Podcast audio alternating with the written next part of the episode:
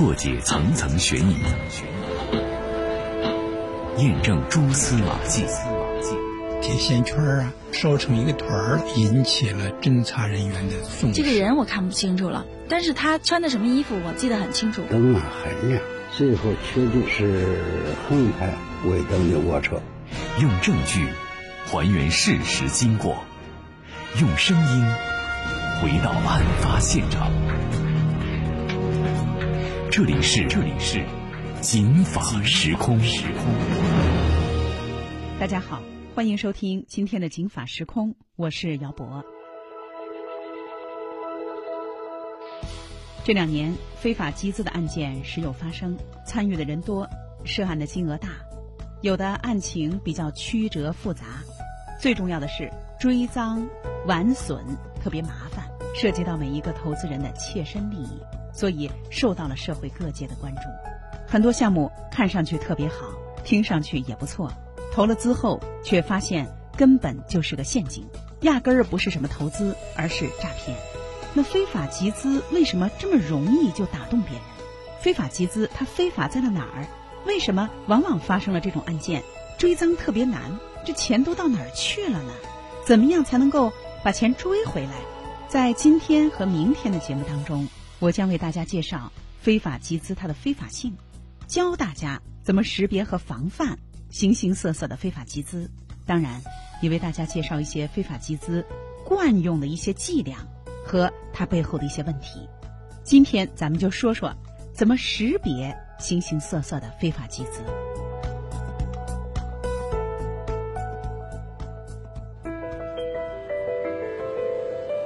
安身在车里。安心在当下，安全在路上。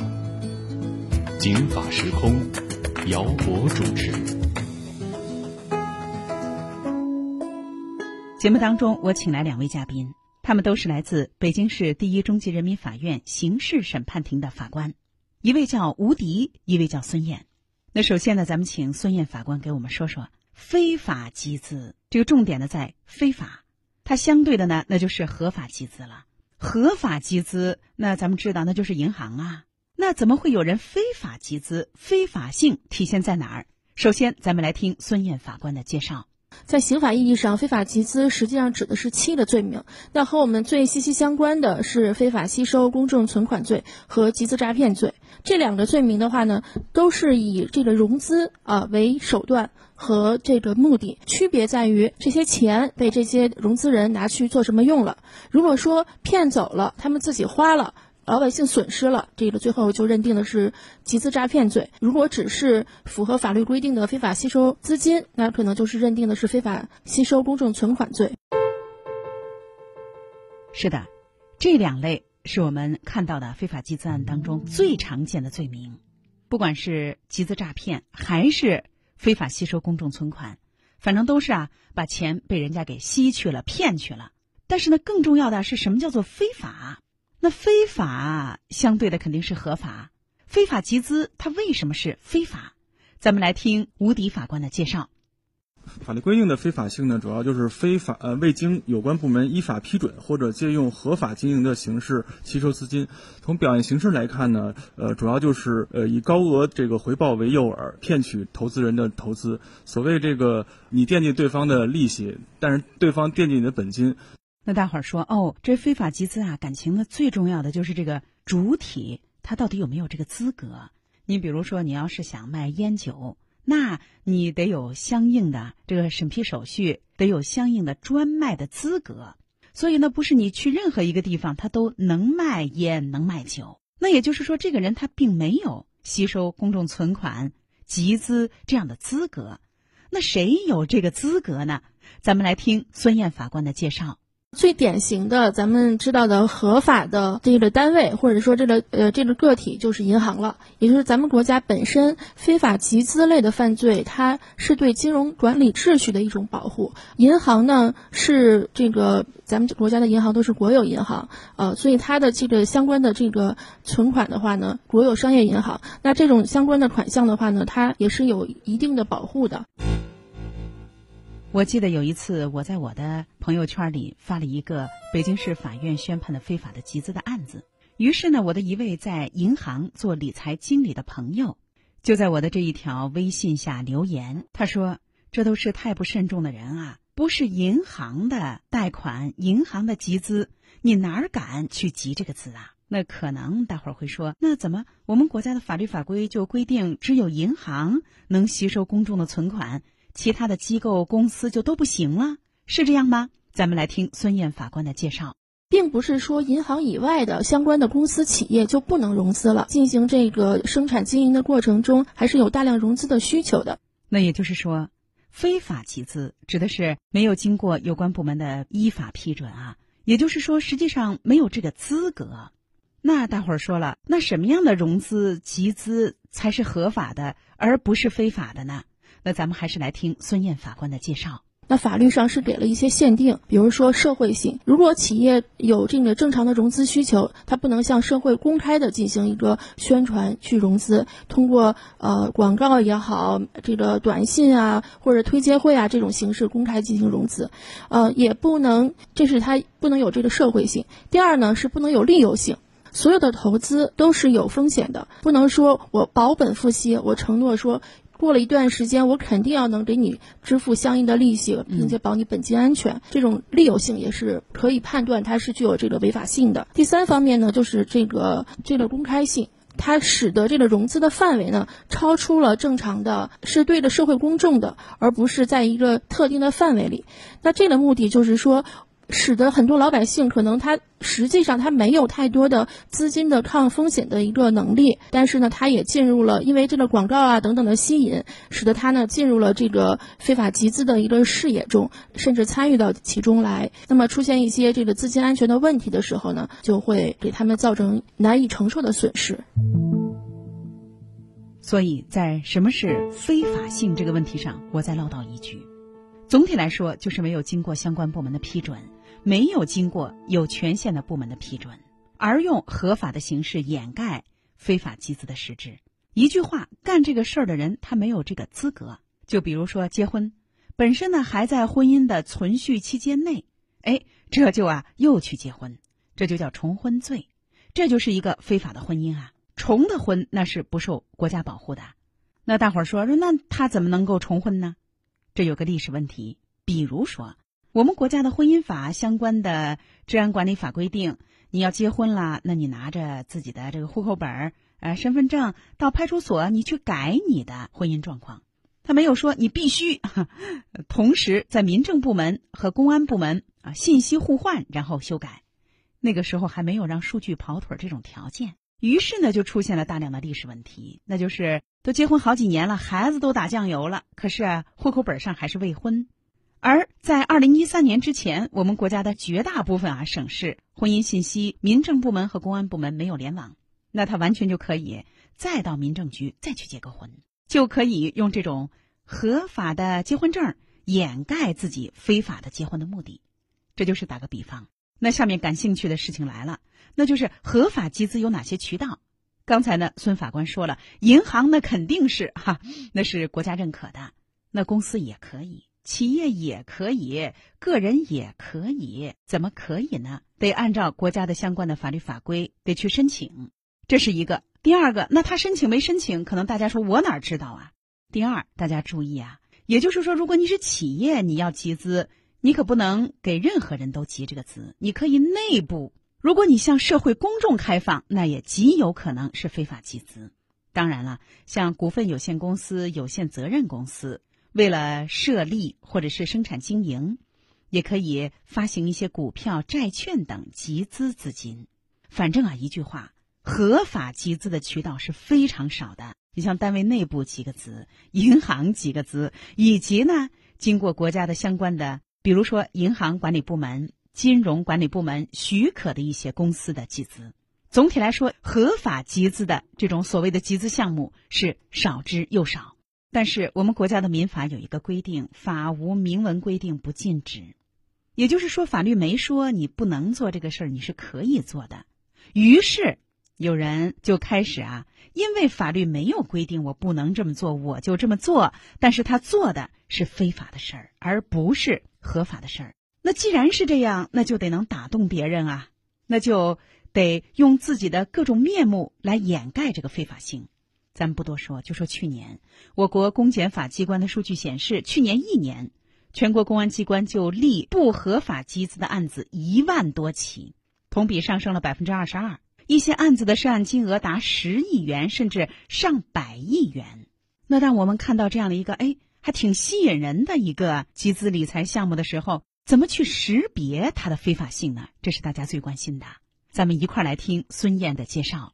一方面呢，有一种比较典型的呢，就是没有经过有关的机关的批准，也就是说，这些公司企业是没有权利来进行相关的这些金融的融资的活动的。呃，另一种情况呢，是借用了合法的形式，呃，实际上进行的是一种非法的融资活动，比如说这个私募基金。按照私募基金管理规定，私募基金对于特定的群体是允许开展的，它有很多的限制的要求。如果这个相关的行为人利用了私募基金的形式，或者是股权众筹等等的形式，进行了一个实际上名为私募基金，实际呢是一个非法集资。他呢向不特定的公众进行了集资，并且把钱款呢没有用到他私募的项目上，那他最终呢这个行为也就是一个实质意义上的非法集资。在这个过程中的话呢，咱们作为投资人的话呢，确实审查起来是有很多的困难的，嗯，因为毕竟这个公司看起来都是很高大上的，这个往往都是在很豪华的办公场所租赁了这个办公场地啊，然后这个相关的销售人员也是看起来非常光鲜亮丽，这个推介会的形式也非常高大上，这个相关的项目看起来也非常的有呃可靠性，比如说是一些可能有正公益性质的一些项目啊等等的，而是这个投资人呢更相信说。我投这个不仅是有这个企业这么有实力的企业，这个有保证，还有这个地方可能政府上面也是有支持的，这也是做好事儿。所以的话呢，也是给他们有一个增信。但是，所以这个审查起来确实是很困难的。您投资想的是啊利息，他看您投资想的是你的本金。你是生活的状态，是投资的状态，他是犯罪的状态。他一开始就没打算给你本金。还谈什么利息呀？那咱们来听无敌法官给我们补充一些这些犯罪分子他们惯用的伎俩。就是有一些这个集资诈骗的犯罪嫌疑人呢，就是会打一枪换一个地方，在一个地方做完这个非法集资活动以后，又去另外一个地方。所以我觉得，在这个投资之前啊，还是最好能在媒体上查询一下相关报道。如果已经有过类似的情况的话，还是要提高警惕的。所以，一旦被非法集资，因为对方是违法行为啊。所以受害人就特别的被动。你说你报警，那当然是应该的，因为他是非法的。可是，投鼠忌器啊！你要是报警了，这咱们知道啊，公安机关呢会立案，会抓人。也就是说，这个人跑了，他有可能被公安机关抓回来。这个人你能见到，但是钱你就不好追了。怎么说不好追啊？你要是启动了刑事程序，那就不能启动民事程序了。公安机关抓了人，把他的不法所得控制住，然后在案的这种不法所得才会按照被害人的这个比例啊、人数啊，如果有的话啊，进行返还。而如果你不去报警，民事诉讼，也许这个人你见不着，这个人不出庭，但是呢，只要法院判下来了，确实他欠你这个钱，他就得一辈子背着这个债。他但凡账上有钱，法院就会给你执行。所以各有利弊，所以您看这个非法集资的被害人啊，就特别的可怜，左也不是，右也不是，因为你就是民事诉讼，你也不一定能见着钱，他要没钱呢，法院也不能把他生吞活剥了呀。所以，尽量的选择合法的集资的项目，而识破非法集资的那些伎俩。那怎么识别呢？那咱们说呀，往往这些非法集资的都会让你觉得。你的这个投资的回报是非常大的，那要没这个回报，我干嘛在你这儿啊？我在银行的 A P P 上买理财，那不更方便吗？而且这个信用多好啊！所以呢，回报往往是他们最重要的一个幌子。那接下来，咱们就有请两位法官给我们详细的介绍介绍他们的那些幌子和伎俩。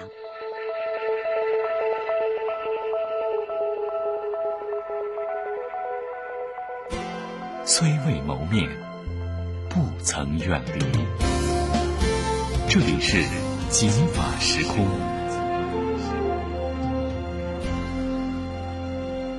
大家好，欢迎继续收听今天的《警法时空》，我是姚博。非法集资，特别坑害被害人，也严重的扰乱了国家正常的金融秩序，影响了社会稳定。可是大伙儿说，银行的理财啊，也收益有限，我也想多种投资。另外，如果这个项目做得好，它挣钱了，哎，给我一个比较好的一个回报，这对大家都是好事儿。是的，可是万一它是个非法集资项目呢？总体来说，绝大多数投资人并没有对自己跨越的那个行业、那个集资项目的了解，仅仅呢是看到了他们的宣传策划，就希望这是一个好项目。可是，一旦发现是被非法集资了，往往人财两空。这个人啊，就是你连犯罪分子见都见不着，跑了，钱很难要回来。当然了，为什么很难要回来？之后会在节目当中说。那首先，咱们呀。请北京市第一中级人民法院的两位法官给我们详细的分析分析这些犯罪分子惯用的那些手段。首先，咱们来听孙艳法官的介绍。从我们审理的案件上来看的话，首先实际上也是最实质的，在很多案子里的一个共性问题，就是还是一个对于这个利息的一定要慎重，因为现在这个。不同的产品，所谓的集资的产品，它的利息的可能不一样，但是呢，肯定是比正常的一个理财的利息要高。咱们去把这些钱放到这些买这些产品，目的肯定是想。尽可能稍微多一点的这个回报，这个都是人之常情。但是呢，我们一定要注意的是，在这些买这些产品的时候，不能只看它的这个利息，不能说看见一个看起来很诱人的这么一个回报就把钱都投进去。这种情况，尤其是在这个熟人之间要特别注意。如果是一个公司的话，咱们一般或者是一个这个企业的发布的产品，我们咱们一般还会去看一看，最起码上他网站啊，看看是具体是什么情。况，但是熟人介绍的往往就是我家邻居，他们家二小子在银行工作，或者是有一个什么渠道能买到一个高息理财，你把钱放我这儿肯定没问题。这种情况是最容易出现的啊，而很多的案子也是这种情况，还不起钱了，再熟的也没有用。那对于企业来说的话呢，我们认为呢，还是一个呢是要把这个对于企业的性质，刚才吴法官也说了，尽可能的还是要进行一下。自己的一个审查，嗯啊，不要说只是看着一个别人介绍，自己连这这个买的标的是什么都不看。如果咱们经过认真的审查的话呢，一般还是能够在它的相关的标书啊等等的，发现一点不太正常的一些端倪。嗯啊，同时我也是希望大家警惕一种公司，就是相关的这个服务特别到位，相关的销售人员特别的贴心的这个投资呢，即使它看起来利率也没那么高。但是呢，也一定要慎重小心。其实这个本身，对于这个资金融资来说的话呢，上杆子的让你买的话啊，你还是要留一个心眼儿。在这儿，我特别要提醒大家，熟人这个因素，可能大伙儿觉得熟人介绍的，他有这个信用备份儿，这么多年我对这个人也了解，这个人是什么人。于是呢，爱屋及乌，由他推物，就认为他介绍的这个项目应该不错。可是您要多问问，他是专业投资人吗？这个项目他参与吗？他了解这个项目吗？他是不是在这个项目面前跟你一样，实际上呢，也是一个普通的投资者，只不过是热心，或者说还有利益关系，有个提成，有个跑腿费，他愿意介绍给你。所以，专业的事情啊，还得专业的人干。熟人是一种人际关系，但是它不见得是一种你在投资的过程当中有价值的情报和线索。那大伙儿说，那亲朋好友反复劝说，那我怎么甄别呢？我也别就因为他是熟人我就拒绝呀。哎，那咱们来听吴迪法官的介绍。对于这个就是亲朋好友反复的这个宣传和劝说呢，还是最好跟懂行的朋友再多接触、多商量、沟通一下，防止这种盲从的现象。然后还有就是要查询这个工商登记材料，呃，查明这个公司呢是否是合法注册的企业，呃，是否办过税务登记，这些背景调查呢还是很有必要的一个。这个还可以直接上税务的这个官网就能看到。对，嗯，归根结底的还是说要注意这个高额的回报跟这个普通银行的金融利率相比的这个情况。嗯，还有一些呢，就是以各种就是呃用一些全新包装的名词来吸引这个投资人来来进行投资，比如说虚拟货币啊、区块链啊、私募入伙、合伙办企业、投资境外的这个股权、期货、外汇这些看着很高大上的名词，其实呃如果对于一般投资人来说是没有经过一些呃背景的这个知识的话，是很容易被他们所欺骗的。目前看，在这些发案的非法集资的案件当中，回报这是。最容易被犯罪团伙、犯罪分子当噱头的广告词儿了。这种广告词儿对人心的打动的力量不容置疑。可是您要想想，他做什么买卖啊？能挣这么多钱？他要能挣这么多钱，他这还能是个买卖吗？咱们一块来听孙燕法官的提示。嗯，如果是个人的这种，可能有的案子里面甚至达到了百分之十五啊，年化收益率百分之十五，甚至百分之二十。那企业的话呢，实际上可能在百分之七到百分之十二，这呢也是比较常见的一个回报率。嗯，但是你从一个经营的实际的一个实体经营的这个盈利能力来说的话，显然是一个非常高的一个利率了。所以我们总结一下。非法集资主要的非法性就体现在它的主体资格上，也就是说，他没有资格去集资。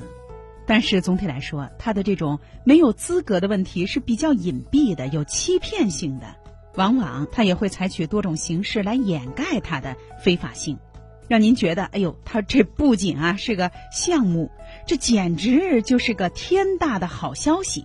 再加上什么扶贫啊、慈善啊、互助的幌子，更让大伙儿觉得这有来头、有奔头。特别是有了互联网，以前呢，大家要是想投资买什么理财产品，可能也就顶多是去个银行买个理财产品，买个保险，或者呢，单位说啊，说咱们内部大家呢认购一点内部的股份，大家集集资，单位呢也度过度过难关，未来呢挣钱给大家呢。有一个相对高一点的利息，可是现在有了互联网，形形色色的集资项目铺天盖地，甚至银行里都有飞单这种犯罪行为，所以怎么甄别它的非法性，从主体上讲有点难。比如大家看到这样的一个机构、这样的一个项目、这样一个公司，可以在相关的金融局的网站上和网上先查一查，看看它的这个交税，还有相关的信用资质。另外还要看他的回报。如果说承诺了比较高的回报的话，您还真得留心。单单从二零一五年到二零一八年过去的这几年，非法集资、欺诈、违法的案子的重刑率，连续四年都超过了百分之七十，远远高于同期的金融违法案子的重刑率。二零一六年到二零一八年，全国检察机关处理。不合法吸收大众存款以及集资诈骗的案子也是逐年上升。那大伙儿说啊，都是什么人在干这个事儿啊？为什么往往被认定是非法集资之后，这钱连本金都要不回来呢？为什么？为什么非法集资的案子的追赃减损这么难？明天的警法时空，我将请到这两位法官继续为大家做相关的介绍。今天的《警法时空》就是这样，姚博感谢您的收听，也欢迎您继续收听交通广播以下的精彩节目。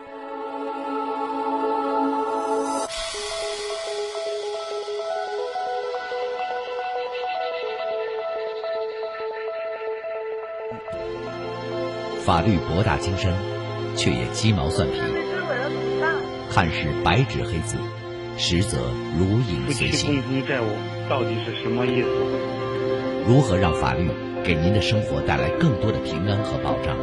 现在起，请在微信公众号里搜索“警法时空”或“姚博幺零三九”，不仅有《警法时空》往期节目内容，更有公益律师及时回答您的法律咨询。你好，我有个法律问题，一个贴身、贴心的私人法律顾问。